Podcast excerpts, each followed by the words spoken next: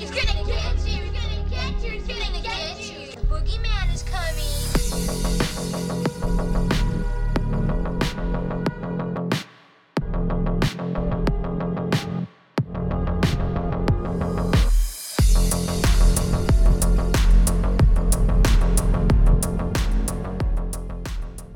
Welcome to this week's episode of Daily Horror Habit, the podcast for horror obsessives.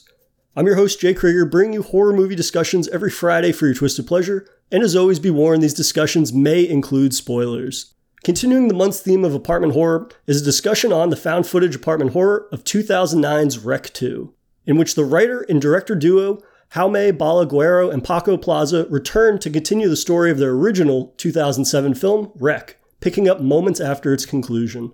Rec 2 follows a SWAT team tasked with escorting a doctor into the infected apartment building to uncover what has happened. And joining me once again is returning friend of the show, Greg Mucci. Greg, welcome back to the show, man. Hey man, how's it going? Not too bad. I'm happy to uh, have you back once again. And, you know, I always love when guests give me an excuse to tackle a movie that I had just, you know, it's the nature of being inundated with film and games and stuff like that, had seen the original before, but had just never gotten around to the sequel. And I'm excited to dive into it, not only because it is a night of sequel, right? It's picking up moments after the original, which is, you know, a, I suppose, a trope of horror movies that I've always been a fan of. And it's typically been around slashers, right? It's kind of been thinking about Halloween, Halloween 2, that transition. And I'm excited to dive into that. I'm excited to dive into it because it is, you know, isolation apartment horror, which has been obviously the theme of the month, but it's always been a subgenre that, you know, as somebody that grew up in an apartment for a long time, I always kind of had an affinity for those types of movies. Um, and then also, you know, it's a found footage movie. And I've been kind of hit or miss with found footage movies over the years. I think within the last few years, I've definitely gravitated more towards them because, you know, there have been, you know, an explosion of the genre. And I think we've gotten a lot of, uh, a lot of mileage out of that in new and exciting ways recently. Um, but I think before we dive into Rec 2, um, for you, like, what do you think is an inherent strength of apartment horror films? Um, what do you think kind of makes them distinctly unique from other subgenres? Um, I mean, I guess on like a production level, it allows just for for the budget to be a bit more allocated elsewhere when it comes to sound design or gore. Um, but I think most importantly, I think that the best apartment horror sort of deals with the confinement of it all and it deals with claustrophobia. Um, I mean, I think like Repulsion and Rosemary's Baby, I think are like, you know, uh, inherent classics. And I think that those sort of deal with the psychology, like the mental breakdown of being sort of sequestered. And I mean, especially when you're dealing with neighbors, you know, in, in Rec 2, uh, the neighbors are not alive. So it's not really an issue, but I feel like Rosemary's Baby did that particularly well, where they're, you know, she's inundated with these nosy neighbors versus here, you know, they're sort of inundated with the savage brutality of these, you know, quote unquote infected neighbors. But, you know, I think like the best ones, I mean, I consider Child's Play sort of apartment horror. Um, definitely not Absolutely. sort of maintained as, let's say, like Demons 2 which was originally, you know, what I wanted to talk about, but that's, you know, a very beloved movie, I think, at this point. Um, and one that I actually just recently kind of saw um, last Halloween for the first time. Um, and I just keep on thinking about everyone at that 80s party dancing to the Smiths um, before, you know, shit goes crazy. But uh, yeah, I mean, I don't know. I, I, consider 1408 apartment horror, even if it's a hotel. It's just, you know, you take a room. Uh, and I think 1408 is excellent. Probably one of my favorite of the, what would it be, mid 2000s. Um, but yeah, I think it's its ability to tap into the geography as a mental state and also the geography as your mind and sort of you know, either breaking that down through intrusion, it being a home invasion, or dealing with, you know, supernatural. Uh, and yeah, I think that's why, and I mean, we could go into this in, in a bit, but why I was very, I kind of bummed at the direction Rec 2 took. Um, because, and I don't know, it, it feels weird for me to say that because I think it being um, a zombie film and dealing with infection is already sort of like you know a worn trope but then the direction it takes is also another worn trope that I'm just not generally the biggest fan of. But I think movies like Dark Water, um, the original um, by Hideo Nakata, does it really well. Um, but yeah, I think it's its ability to sort of hone in on one location and amplify everything else. And I think that you know you can tap into different subgenres with that, be it slasher, home invasion, or sort of psychological. Um, and I mean, Rec deals with it being a found footage film, so it has a lot of room to play with. Yeah, I think that that's perfectly put in that it's more about, you know, what is contained within that and, you know, the sort of lives of others aspect that they explore and seeing how, you know, being confined to this space, whether you can leave or not, right? Because, you know, Repulsion and Rosemary's Baby, it wasn't a matter of not being able to leave, but just kind of capturing moments that initially are very, you know, normal. I think anybody that's lived in an apartment building, you've always had a neighbor that was maybe not part of like a demonic cult per se, but like definitely has like weird behavior that you've noticed. And then almost you kind of try to like piece together a story about this stranger just based off of that like strange interaction you had when you both went to go take the elevator or go to the mailbox or something. And I what I really do like about Rec is that you get a great sense of the different personalities that are in the building, mm-hmm. you know, before we kind of have that moment where, okay, now we're just dealing with infection and that's what the rest of the movie is going to be about.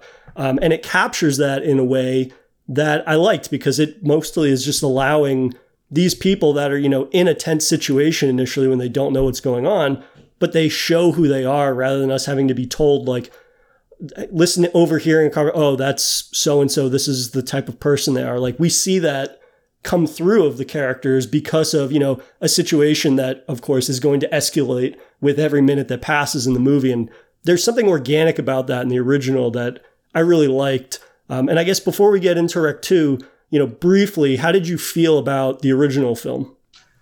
Oh i love it. Um, i actually rewatched it not too long ago. Um, it's one of those movies that I, I think it's it's got to be like 79 80 minutes. It's like it really just dives into it. But I think like you touched up on it, it like all the apartment um, dwellers, they sort of like gather at the bottom of the stairs, trying to figure out what's going on, and they're sort of with you trying to figure it out, figure it out because you're you know part of a camera crew that's going in with the firefighters, and it adds this air of mystery to it, and it adds sort of this like craze and this mania because you're seeing these people sort of in real time react to it and they're being quarantined and like windows are being you know uh, gated shut and there's a threat of being shot if you try to escape.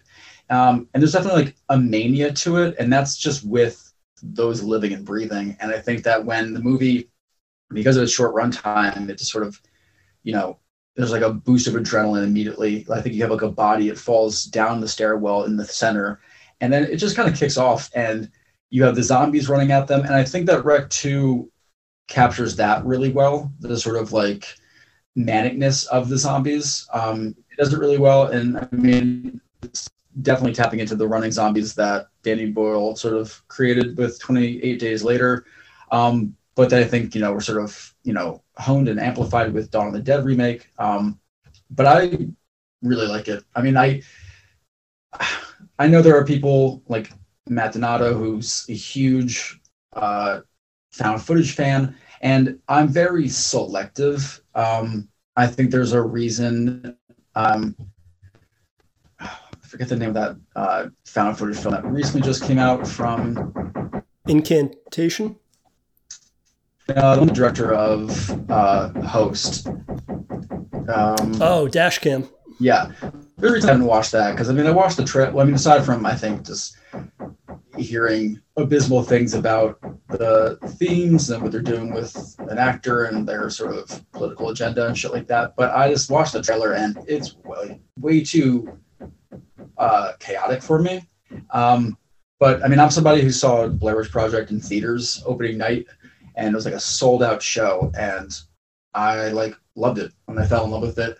And but it's not a genre that I gravitate to. I try. I, have watched all the VHS films, and it's one of those things where it's, yeah, the segments aren't. It, there's no like.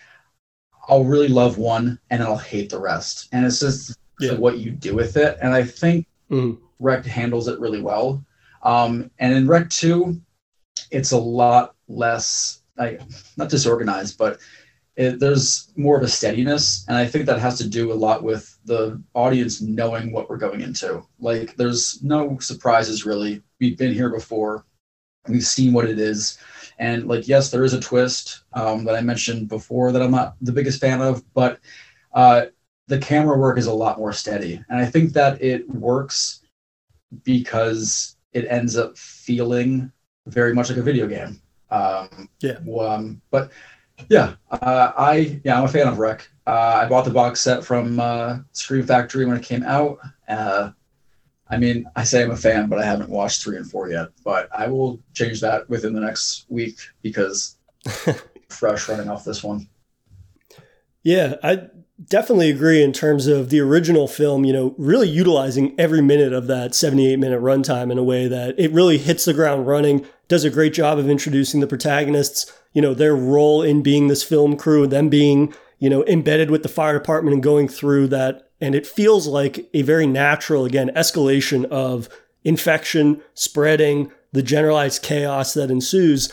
And, you know, I would say that when you go transition to Rec 2, right, in that we're changing from the film crew, obviously, to this time uh, a SWAT team, right? And it's the same thing. They have one person has a steady cam or a camcorder, and then the rest of them have helmet cams. I, you know, I was a fan of the fact that that film very quickly, you know, introduces us to the new crew, the new protagonists. They get us into the building. They get us, you know, caught back up with what's going on. And then they kind of continue up and they go through the building and whatnot. And at the same time, though, like there definitely is a point in the movie that it SWAT it switches um, the perspectives, right? Because you clearly go from the SWAT team, and then it's those kids that have a camcorder, and that's like the halfway mark almost of the movie. Um, and we'll talk about that in a little bit, but yeah, overall though, just the way in which the movie tries to expand upon the premise of the original film and going down this other avenue that ends up like having a twist to it. I don't necessarily think I was a fan of, especially when compared to the original, but at the same time, I appreciated some of the changes that they made to the found footage format in that, you know, they include more perspectives of the camera. They make it feel a little more connectivity between the crew, right? And I was a fan of some of the modern amenities to that. You know, you have, of course, the hand cam, but then sometimes you have the helmet cams being on top of that footage. So you're getting this dual perspective at the same time, which, like you said, it definitely makes this feel more like a video game, especially, of course, they're armed, they're SWAT members. Um, and I was a fan of that for some of the action moments, obviously, but overall, it just feels like they took that. And it's Rec 2 is not a much longer film. I think it's probably less than 10 minutes longer, but it definitely feels like a longer movie than it actually is, just because it does try to do so many different things and it tries to apply a lot of exposition to what doesn't necessarily feel like it's needed. You know, that was something that made the original so great is that it's touching upon certain subjects, especially, you know, once they find the room, the penthouse at the end of the movie. But Rec 2 concerns itself with explaining a lot, and there's a lot of extraneous interactions. Um, I guess, how did you feel about them changing up the protagonists and the implementation of, you know, a new lens, so to speak, with exploring the apartment? I mean, I'm assuming that we can sort of talk spoiler. Yep. Yep. Um, Spoilers are good. yeah, I mean, this movie is 85 minutes, so yeah, you're looking at six, five minutes longer. Um, I mean, the explanations and the exposition in the first one felt fresh and I felt inviting because we are in the unknown. And here, the yeah, it's a lot of bickering. It's a lot of bickering between the force, which also, I don't know. I they're sending four SWAT men, SWAT members in. Maybe they should send more in. And then I think my issue with it was like, yeah, the twist ends up being that it's not an infection, so to speak. It's supernatural. It's like it's, it's possession. And so they send in someone who's supposed to be a scientist, Dr. Owen, and he looks like the most nefarious man ever because he really does. he's tall, gaunt, he's got a facial scar. And I'm not saying if you have facial scars or whatever that you're evil, but he just lo- he just reeked of you know, wrongdoings. And the twist ends up being that he's a priest, and he's not the first one that's been sent in, but he's sent in there to retrieve a blood sample from um, a, a, a little girl. Um, and yeah, so there's an there's like an agenda with him, and this ends up once the four SWAT members end up discovering that there's a, it, what feels like a good 10 minutes of yelling, just a lot of bickering, and I think it's supposed to add to the chaos of it, but I don't know. I I love The Exorcist, and there's I love The Exorcist three.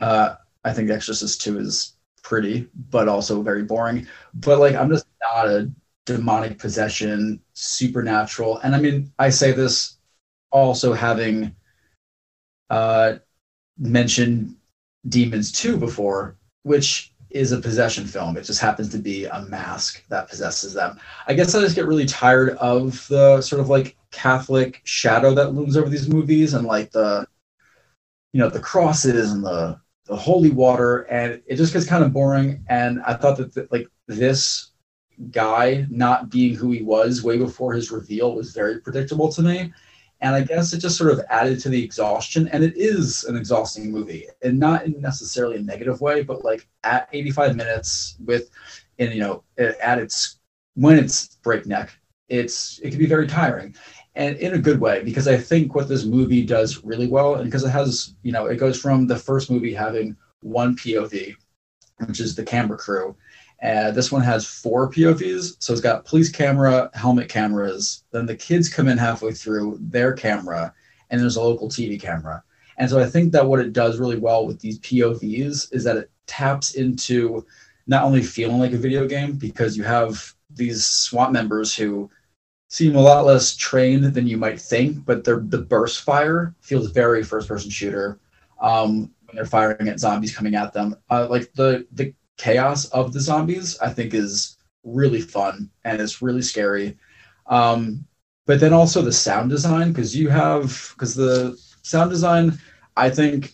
Is, is, like the primary reason why I would love to watch Rec one and two back to back in the theater, is because I think they even like created it with this idea of like 3D sound in a theater to sort of amplify it because you have like you know the fuzz from one POV with um and, you know but I think uh, the sound designer was Oriol Tarragó um and he said he was less concerned with reality as the audience already knew what was going on. And so he sort of creates all these sound designs with what's going on outside in Barcelona and he creates what's happening you know the sounds of the of the cameras the men the men in the room the zombies. And i think it's like one of the one of like the, the, the best parts of the movie is just listening to it. And i think that it's you know the sound editor it does it really well but on a story standpoint and i think i might enjoy it better on a rewatch knowing what it's going to do i was sort of frustrated with it um but yeah I, I think i think it's still i haven't stopped thinking about it you know so you know, that's that's saying a lot um, and I mean, there is another twist that happens at the end that we can, you know, potentially talk about. But yeah, I kind of liked it just being a simple infection film because uh, we, I guess, all in all, we don't get that many apartment horror. We don't get that much apartment horror. We don't get that much apartment zombie infection horror. And I don't know. I, I feel like it wasn't running out of steam. But, you know, I am from what I know of the third one, it goes, you know, it expands it, and I think it does go back to being more infection based. But you know, I'll have to see. So Yeah, you know, I think you make a great point, um, a couple of great points that I want to circle back around to. You know, first and foremost, the interactions with the squad mates and, of course, Dr. Owen and whatnot, and the bickering, right? The big difference I find between the bickering in this film compared to what you could say is bickering in the original film is that the bickering in the original film, it was kind of just capturing people and seeing people's reactions to a very chaotic and unknowing situation. Now that we know about what's going on, the fact that there's all this kind of bickering about a situation that we already know and informed about, it kind of just feels like a waste of time, really, because it's like, well, we know this guy knows, but we're wasting this 10 minutes of them just fighting about something. And as an audience member, it's tiring, right? It's kind of having the answer while other people in the room are kind of like bickering about the initial question. Um, I would say also in terms of, you know, the multiple POVs, I think that it helps show the scale of the movie, right? If anything, it kind of almost breaks the inherent isolation of apartment horror in that you get a semblance of what's going on outside. You are furthermore reminded like this massive presence outside, like you said, capturing the sounds of Barcelona that aren't just, you know, the creatures and infected screaming in the building. You get a true sense of like, oh, there's all of these things happening outside around us that is what is keeping you in there. You know, in the original movie, of course, you have that moment where the snipers start shooting at them when they're at the windows. And of course, they're not allowed to leave. But really, you don't have to have a lot of moments like that in the sequel because you're reminded of this sort of oppressive shield that's keeping them in the building the whole time because of the cityscape and the sounds that are being captured. Mm-hmm. Um, and I think in regards to like the first twist, where, you know, of course, he is not actually a doctor, but is this agent sent from the Vatican, Vatican, um, again, like you're kind of just anticipating it. And when the twist is something that ends up being just very generic. Mm-hmm. It is disappointing that they waste so much time, you know, casting this illusion over who he is when, like you said, in the terms of like a genre movie, he is the, you know, a massive red flag just in terms of his overall look, right? I mean, in the context of a movie, you can't not be like, oh, that guy is up to something shady, right? Um, and so the fact that you know, the first 20 minutes of this movie are spent being like, oh, what's he seems to know a little bit like playing that whole game about how much does he know? What is he not telling them? Paired with the bickering between the squad, and especially when, you know, that his uh, true identity is revealed, you're like, okay, let's let's get back to like what this should be, which is part of the mentality of sequels, right? Is that maybe go a little bit bigger now because you don't have that same illusion of, oh, what is happening? Let's learn what's really going on, which this movie definitely capitalizes on that in its moments, I think. Like you said, you know, the first person shooter kind of nature of the look of it. Now, you, you, know, you have this heavily armed squad. We do get some awesome moments, I think, in terms of them dealing with the infected, getting these fights or firefights with them. And there's definitely one scene in particular, which is like pretty harrowing, I think, in terms of when one of the squad mates basically locks himself in a bathroom, the infected are breaking through the door, and you get this really somber moment where he essentially is contemplating and then follows through with committing suicide, right? And you get that shot of the camera catching the reflection of what's happening. And it's really a truly a heartbreaking moment in the movie, but that is probably one of the most horrifying moments from just a traditional horror standpoint that you get in the movie. And it's probably one of the moments that I think best utilizes the found footage aspect from something other than you know, a traditional storytelling, just in terms of like blending action with horror and then allowing the horror to really shine in a way that I don't know necessarily the sequel ever truly capitalizes on again until the end of the movie, at least. Yeah. Uh, I mean, I don't know. I mean, at all saying suicide's an easy way out because it's not. Uh, I think that with their budget, 5.6 million, you know, and they ended up making 18.5. And they shot this in November and they finished in December. So it's kind of crazy how much money, how little money they spent, what they did with it, and how quickly they did it. Um, but going back to what I was saying before, I'm not saying suicide is an easy way out. I just think that they could have gotten a little bit more creative with it. I think that it was an, a little bit too tidy of a way to wrap up their part of the story, or at least separate them because he was in a locked room. There was a window. Um, yeah, I don't know. I guess when I see suicide on screen, I mean, as someone who just like deals with depression, it you know it hits me, but also I don't know. I guess I just don't like to see it used that way all the time. But you know, that's my own personal feelings about it. But yeah, I mean, I think that when you I just didn't have much of an attachment to Lauro and like the, you know, I think there was Fernandez, Martos, Rosso, and Lara. Those are the four SWAT men. I really liked Lara, um, but I have no real attachment to them. Um, it wasn't like the men uh, from the first one where you have sort of more time to sort of become acquainted with them, especially Angela.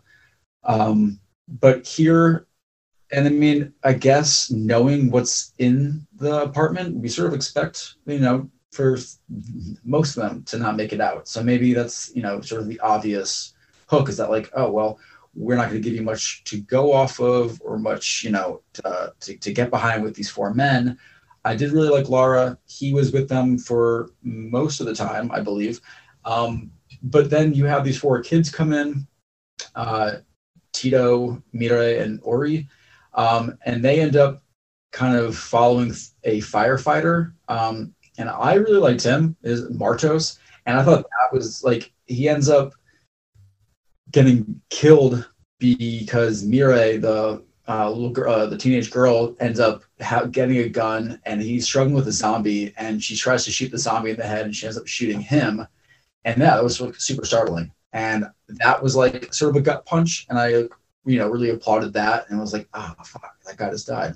That sucks. Um, but yeah, I mean, I think that, I don't know. I, watching this movie, everyone sort of made a really stupid decision. And I was like, I was watching this and I was like, all right, this is 2009. And this movie already sort of thinks religion, teens, and cops are sort of stupid because I they all just made really bad decisions, and I think the four SWAT members they sort of followed Dr. Owen a bit too far. Like he had jurisdiction over them. He, you know, said whether or not they can go, and I don't know. I think they gave they gave him the upper hand. It was stupid.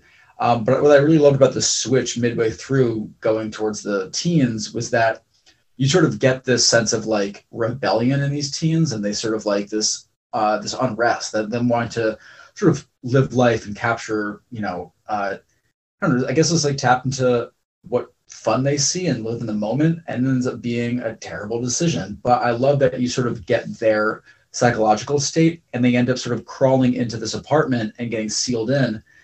And it's almost like they crawled into somebody else's mind and now they have to escape it and I thought that was like really, really, really great. Um, and I thought that this movie's a, a, bit nihilistic in that because all three of the kids die. Um, and I just like kind of applauded that, which I thought you know sort of helped mend the possession possession supernatural angle um, because you know they you ended up getting more supporting characters that I could sort of get behind because I thought for the most part when we were with Dr. Owens and the four uh, SWAT members, like I was like, oh shit, okay, this is we're just getting these guys. I don't know, this movie might be longer than it actually is, but does really great things with its POVs and with its characters uh, that I applauded. I really, really like how they connect the characters that are introduced in the second film to the first film, right? Because, of course, you know, what is the natural reaction? They're going to send in a SWAT team. So that's going to be our main POV. But then the people that they include in the second half of the film, you know, half of them have a direct connection to the building itself, right? Like the firefighter, he even says at one point, he's like, well, my men have gone missing. And you do get that true sense of like brotherhood in firefighters, right? It's established in the first film, of course. But then there, it's like, well, why is this guy just going to like try to break quarantine and run in there? And it's like, well, it's very clear because it's been established in the original film, like they have that bond. And even when the firefighters are interacting with the police officers, you know, they're supposed to sort of be working together, but it is very much like the firefighters stand by the firefighters and the cops stand by the cops. And so you get the true sense of like, well, this guy is going to do whatever it takes to basically go in there and help his brothers as much as he can. And then, of course, the person that he's escorting is the father of the little girl who is basically patient zero of the infection. And while the three teenagers are not directly tied to that building, it does sort of like you said, it does capture that sort of rebelliousness of teens, right? Of being a, a young adult and making stupid decisions. And of course, in this movie, that is extrapolated to the worst decision they could ever make. But, you know, being kids and trying to capitalize on a chaotic situation that's essentially, it makes them feel like, well, we can do anything because the authorities are too busy with this situation. So we can do whatever we want. Yeah. And I think that the introduction of the teens and then, you know, we know their fate. Of course, they end up getting killed, but there is that sort of nihilistic uh, tone throughout to, you know, the second half of the movie is all about tracking down the infected kids so Dr. Owen can get blood samples from them to try to develop a vaccine. And all of those, you know, children, small children get killed too. So this movie has a real affinity for not shying away from violence in a way that, you know, the original film didn't shy away from violence, obviously, but it feels like it's heightened in a way that is fitting for a sequel, I think almost, you know, if it is abiding by that mentality of, you know, uh, bigger and, you know, better is probably in quotes there, but, you know, of extrapolating things from the original film. And in doing so, you know, the setting is not going to change. So they have to ramp up the violence in a way that I think works for this movie. I don't necessarily know if like that would work in the original movie, but I think here, just in terms of like all of the players that are here, learning their fate, seeing their fate unfold, you know, the increased violence, I think actually makes this a much darker and angrier film that is fitting for an infection type of a movie. Yeah. Um, but yeah, that was something that I was, you know, I, sounds funny to say, but pleasantly surprised by with the sequel. Yeah, yeah. I mean, I think the thing that I missed the most though about um, sort of like what I love about Rec was that Rec. I mean, we talk about this movie sort of looking and feeling like a video game, but Rec sort of had almost like levels. Like you go up to the second floor and here's this. Mm. we're going to investigate it. And this did this a little bit and i mean i was very surprised for 2009 it definitely played with the idea of jump scares. In one scene one of the swat guys goes in um, because he hears a turntable and it's like the one time you have music in this movie um, and, and it's diegetic. And he goes in and the way his camera is moving it looks like left it looks right. Like you're ex- ha- you're totally expecting there to be a zombie or someone to run at him. And I guess, I don't know, late 2000s, I was sort of surprised that they didn't have a very cliche jump scare. It's, you know, it's like if you watch anything from early 2000s and someone closes a mirror, God, 99% chance. Yeah. But yeah, I mean, I think, I think that this movie, it, rather than having it be sort of level based, it was just like, all right, well, this entire building is one level. We're not going to have sub levels really. And then we're just going to throw in players. And I guess you can look at them as like bosses, but I thought bringing Angela back was really fun. Um, and you have um, the main sort of protagonist, I guess, uh, Medeiros, um, played by Javier Botet, um, which apparently took seven hours of makeup every day um because I was reading an interview with with him and he was talking about how it was just so heavy and because they're so tall and thin that like it really affected them on like a respiratory level but Mm. there they they made a quote um about the building and they said that the building is one of the actors and I thought that was like really cool because yeah I think that this entire apartment complex is breathing and it's almost as if like all the infected are like pathogens sort of passing through these hallways. And i just like love that idea. Um but then you know kind of touching back touching back on like sound design apparently um they mixed human screams with animal sounds to get the zombies. So i think that like added to the, like the ferocity of it. And when it goes full action i think it's excellent. I think it's I think it's better handled than the first. I just don't think it's as scary.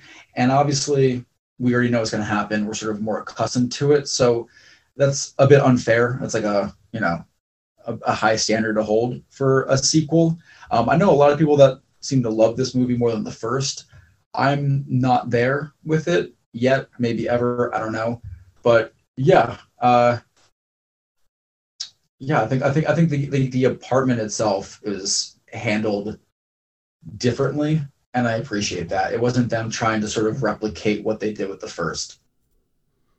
Yeah, and I think that that's a great point because it almost builds upon a jump scare. It does in, in this particular moment, right? It builds upon a jump scare at the end of the first film, right? When they find they go into the penthouse and they find that basically crawl space up above, right? And there's that moment where there's a zombie kid that kind of jumps at the camera and whatnot. And they have that moment again in the sequel, but this time there's nothing there, right? And of course, the viewer's like, oh, I'm anticipating another jump scare, which if this had been like any other movie from the early 2000s, they probably would have just like cashed in on that again. But if anything, they take that moment and they, again, they increase the scale of it, right? Because not only do they SWAT members look up there, but then they actually end up crawling around in the crawl space, right? Up in the ceiling. And it's not just one infected kid, but there's a whole legion of them. Um, and I really love that because it kind of, again, is multiplying the scares that were in the original film, but not just from in terms of like having a, a lot more scares in the movie, but the scares that are in it.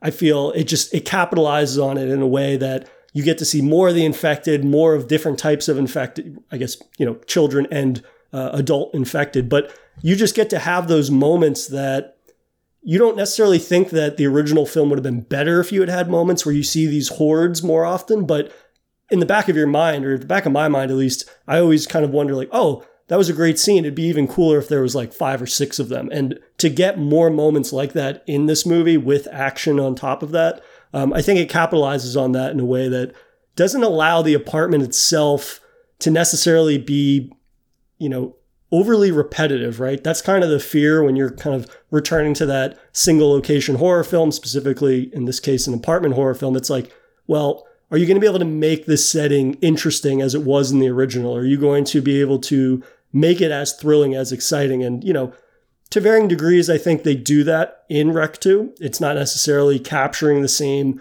tension of the original or the same buildup because, as we've said multiple times, right, it's we already are in on the secret and what's going on.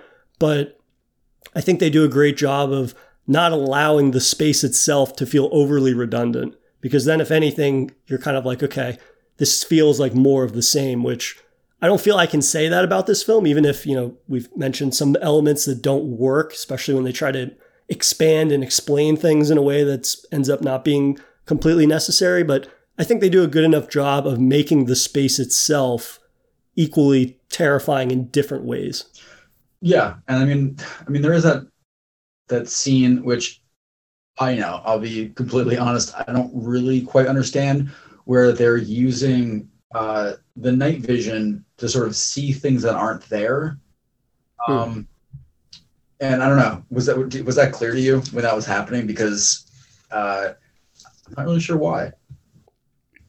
Yeah, so I really, really like that entire section of the movie. I do think that perhaps the visual language of that conveying that scene is a little muddled. Um, but you know, after a period of time, I really liked the idea that it's probably the only aspect of the demonic horror side of things that I like. Cause like you, mm-hmm. I'm not into a majority of possession horror and this sort of just, you know, this fear mongering kind of Catholicism that we have to get regurgitated over and over. These are the rules. These are the props that have to be used and whatnot. Um, and I think that that was the most interesting aspect of channeling that because, you know, what is it reliant on? What is reliant on overcoming that? it's the found footage aspect of the movie, right? It's the camera, it's a function of that camera, which I think is really smart because that's something that I can say about Rec and Rec 2 that is not always the case with a lot of found footage movies. There are a lot of found footage movies that I've seen that, you know, sure, you have the found footage viewpoint, but they don't necessarily utilize the camera in a way that I feel justifies it being a found footage movie. And in this, like, the found footage aspect is literally a tool that ends up saving them, or well, it ends up being uh, the solution to the puzzle of how do we progress through this penthouse. Um, and I thought that that was really interesting and utilizing it as a puzzle solving technique to basically venture into what is, I guess, best described as like another world, right? It's getting to progress through things that to the naked eye it seems like it's impenetrable, like it's a wall that you can't get through. But if you use the VHS night camera, then you can walk walk right through it and whatnot, and you can see things that the naked eye can't see.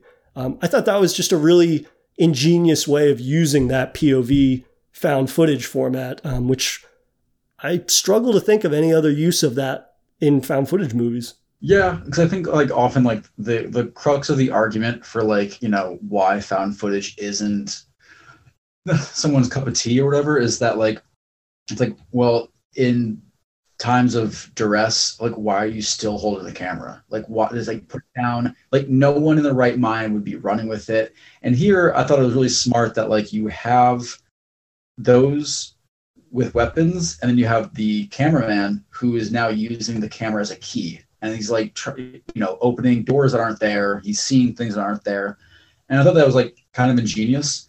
And then you're sort of in this penthouse space with Medeiros, and the way that the you know they use spatial like recognition, like I thought it was like really smart because you know in Rec, um, it's like the finale. You get I don't know a, few minutes maybe. It, it was like a few minutes of Angela sort of like trying to like stumbling around in the dark and being quiet. And here they're doing it, and you already know who's there. And I think that that instead of focusing on the horrors of Medeiros, who, who like you know is definitely a grotesque figure and is very ghoulish, but like they just use space really well. And i think yeah like using the the camera and, and, the infrared or the night vision as like a key to seeing other doorways you're sort of like expanding this idea of what space really is because there's things that are in front of you that you know aren't there to the people except for the cameraman. And i thought it was really cool. I think it opened up like sort of new barriers um you know within like the the genre because yeah i mean you know you have to use that camera for something. You're either trying to capture a story so you can show to the public. And here it was like a tool for survival. Yeah it really makes me wish that we had had more elements of that sort of you know exploring this other else world if you will. Um, because you know they do spend a great deal of time throughout the movie having these you know these uh, kind of interrogations of you know possessed children and whatnot, which is very much like you know it's tropes of the subgenre, which I'm not necessarily like super opposed to, but it just seeing where the film ends up and what we get in that finale, it kind of just feels like uh, why was there not some other elements of this introduced earlier almost? Which I think if you think about it, like what I was saying earlier, it does give the apartment setting that second wind that the sequel would need, right? And I think that that's what makes it and the end of the day, like be the best part of the movie for me is that finale because it does take, you know, like we've said, that grotesque monster. If it had just been that and night vision, then it was like, well, that's sort of just like what we saw in um, uh, what was the film? Grave Encounters or something like that. That is very just kind of generic in the sense of here's a monster and night vision, but seeing them take that demonic possession element and apply it to not only the you know the space that we'd already been in, the original film and redefining it for us and having it be not reliant on you know their firepower right? That's the thing where it's like oh well we're going to send in uh, heavily armed cops this time. This should be no problem. But i love that it really relies on them to work together in the end especially with the civilian right? I mean angela ends up being the key to that um, you know up until up until the next twist, which I'd like to get into. Like, how did you feel about that final twist uh, that really does kind of tie the uh, the doomsday bow on top of this? Um, I mean, I think Angela um, played it really well. I think her the character, um, uh, Manuela Velasco is the actor. Um, I think she played like being shook up, sort of you know the the, the lost aspect of it really well.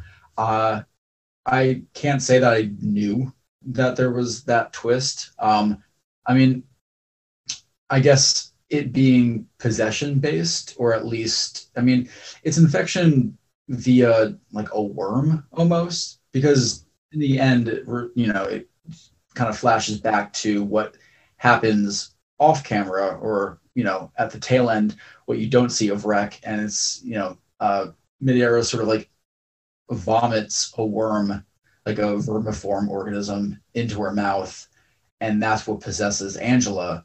Um, but yeah, no, I mean, she was sort of, uh, you know, the light of the first film. Uh, she's super endearing. Uh, she's a fighter. I like that she came back for this. Um, I prefer that twist. I and I, the thing I thought was sort of frustrating is that at the end, when she wants to get out and Dr. Owens is sort of refusing. You have like the you have like the camera like and she starts to like and she takes a shotgun and she like you know hits Dr. Owen over the head and she's threatening to kill him if she doesn't let him out. And you have the cameraman being like, "What are you doing? Oh my god!" Like, no. and I'm like, "No, like just let her out. Like, you don't know that she's possessed. She just literally has been in this hell for far too long and she wants to get out. And I thought it was like really strange, like like that reaction, because it was so opposite mine. Um, but I did love again how it taps into the sort of meanness of it. And it's just like she ends up killing him, killing the cameraman. And yeah, I I want I got I want more Angela. And so like that's what makes me excited for three and four.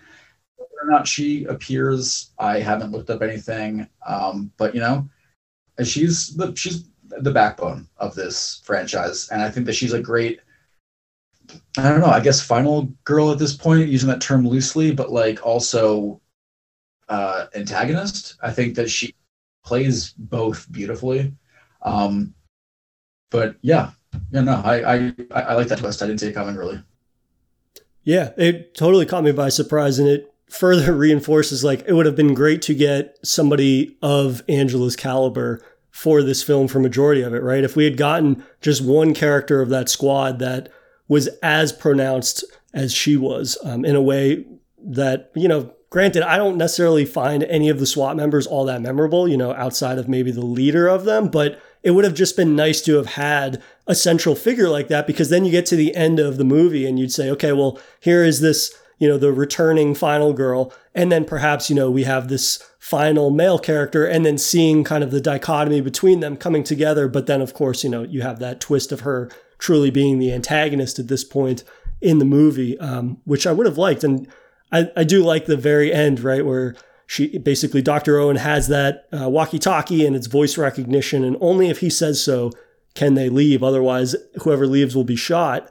And you know, it taps into the fact that since she's possessed, she can use anybody's voice uh, that she's encountered, which is actually used in a really creepy scene earlier in the movie that I liked, where um, the teens basically go into the apartment that the SWAT members had to lock one of their brothers in that was infected and the teens only go in because they hear a little girl's voice, but then they get in there and it's just the guy standing there. And there's no, like, I, I really did like that scene. That's probably one of the more, I guess, that is probably like a cliched thing of demonic possession horror, but that was one that I really liked. And to see it come full circle into the conclusion of the movie and have that be like the last minute or the last second of the movie, uh, I thought was a good way of tying it all together in a way that you know, at the time, I doubt anybody thought they were going to make another one. So just leaving it on that sort of, well, what Dr. Owen has been, you know, being prophetic about of like, oh, well, the world ends if this escapes, if this breaks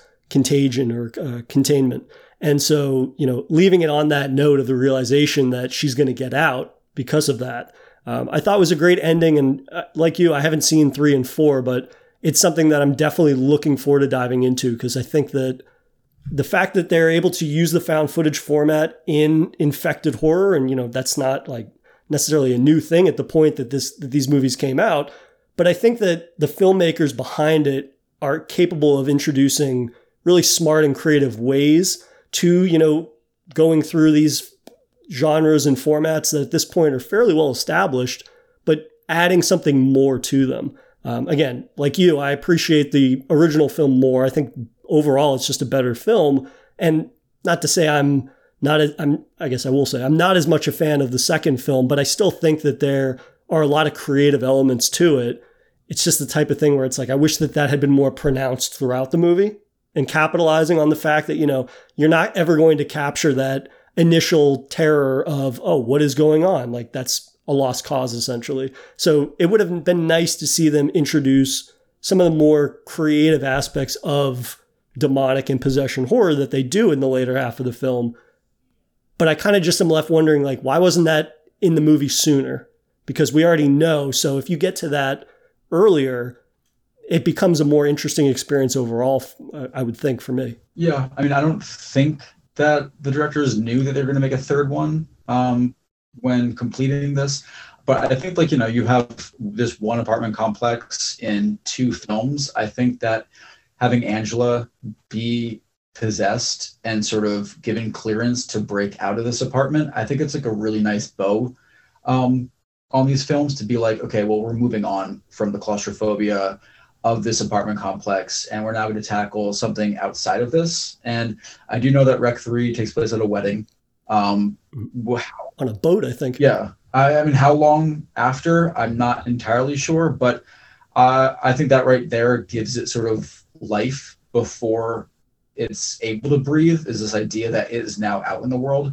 Because I mean, these directors have shown that they can deal with sort of the claustrophobia of this apartment complex, and uh, you know, I'm very curious to see what they do. I know it's only Paco Plaza that does the third one, I think, and then um, the fourth one is Jaime Balagueró, pronouncing that correctly. But so I mean, you know, and I think again, I think both these movies handle the found footage format really well. It doesn't get in the way visually. Um, but this is these are two movies that I would probably, you know, in the next few months would definitely watch back to back because I think that they would like highly benefit from that.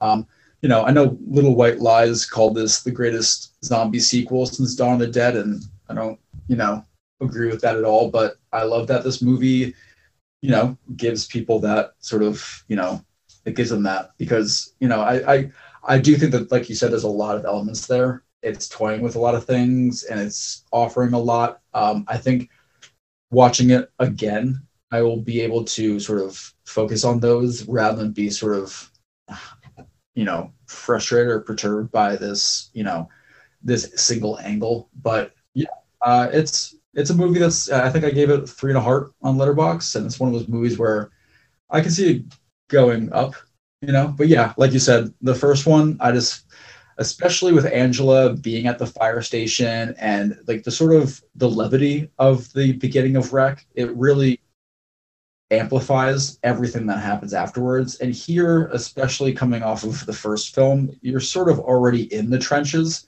and it could be a lot, you know which I think is why I like the action of this. Um, because I just don't think that they're going to top the horror of it, and they don't try to. And I do appreciate that. I just like you know, like you, I'm not the biggest possession sort of fan, so it's sort of I don't know. It wasn't the best direction to take, but I was along for the ride nonetheless. You know.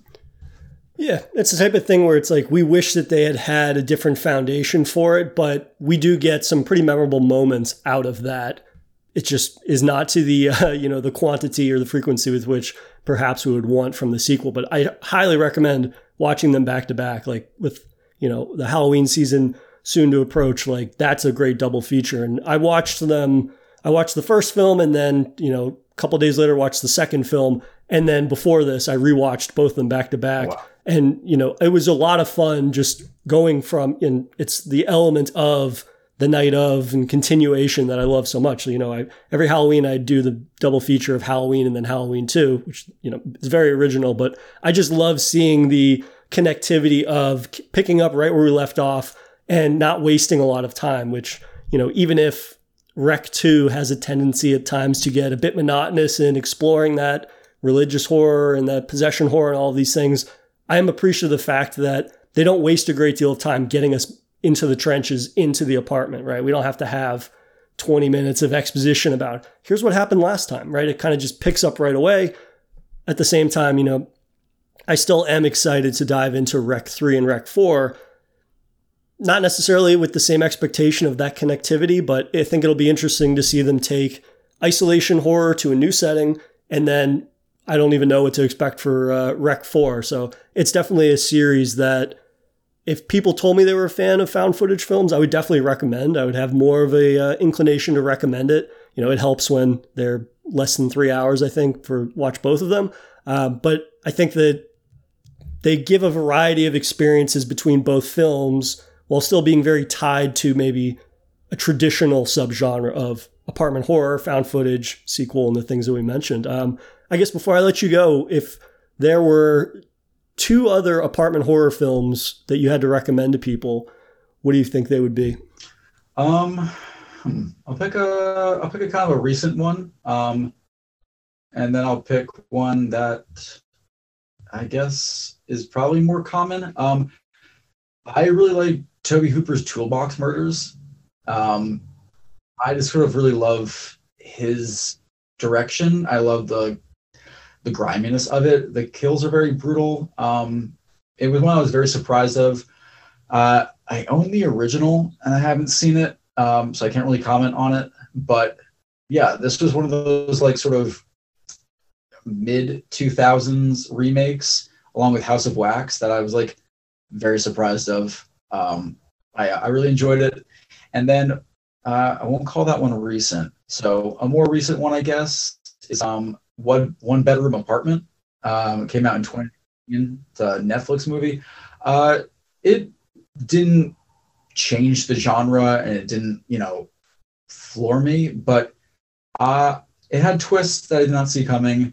Um, and I don't know. I I love the genre. I love horror, but I often find new horror to be super cloying, and I don't often check it out. Unfortunately, I mean, because there's just so much from you know previous decades that I'm catching up with. Um, but it was one that I was uh, I was surprised by. I I thought that you know, speaking of you know the, the build from Rec to you know like the levity of the in the beginning. I thought one bedroom one bedroom apartment had a lot of levity, sort of leaning leading up into this sort of uh, I don't know. I guess the twist, even if you see you see it coming from afar, you sort of you, you get attached to these characters to this character, um, and yeah, I I really enjoyed it.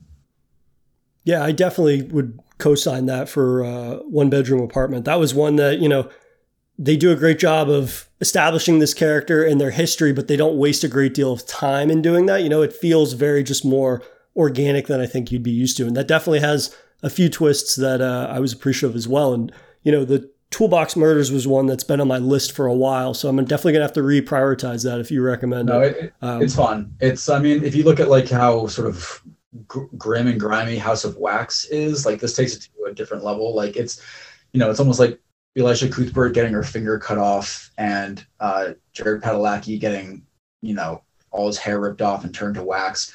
It's like those, you know, but it, and it has sort of like a Black Xmas feel to it.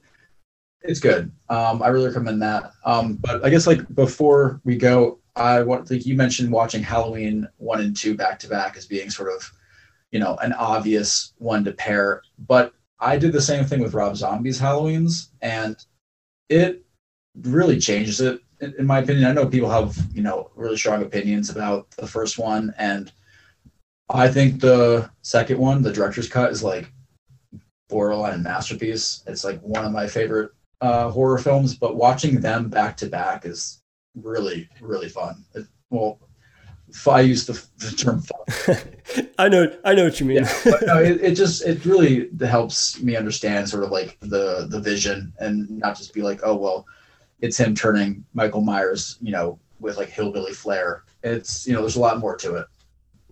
Those are uh, you know maybe that's what I'm going to do this year instead. I'm going to swap out the the the uh, OG Halloween one and two for zombies because I just this year, well, last year um, had seen Halloween, his Halloween 2 and really, really enjoyed it. And then have, you know, since uh, had a better appreciation for his first remake of Halloween. So yeah, I think I'm definitely, I'll do that this year. I think you just gave me a, uh, a way to spend my Halloween. But uh, Greg, as always, I appreciate you coming on to chat, whether it's on uh, Safe Room for Games or Daily Horror Habit for Movies. Thanks again. Yeah, thank you for having me. Thank you for listening to another episode of Daily Horror Habit. You can follow the show on Twitter at Daily Horror Pod or give me a follow at Not Funny J. Thanks again for listening, and I'll see you guys next week.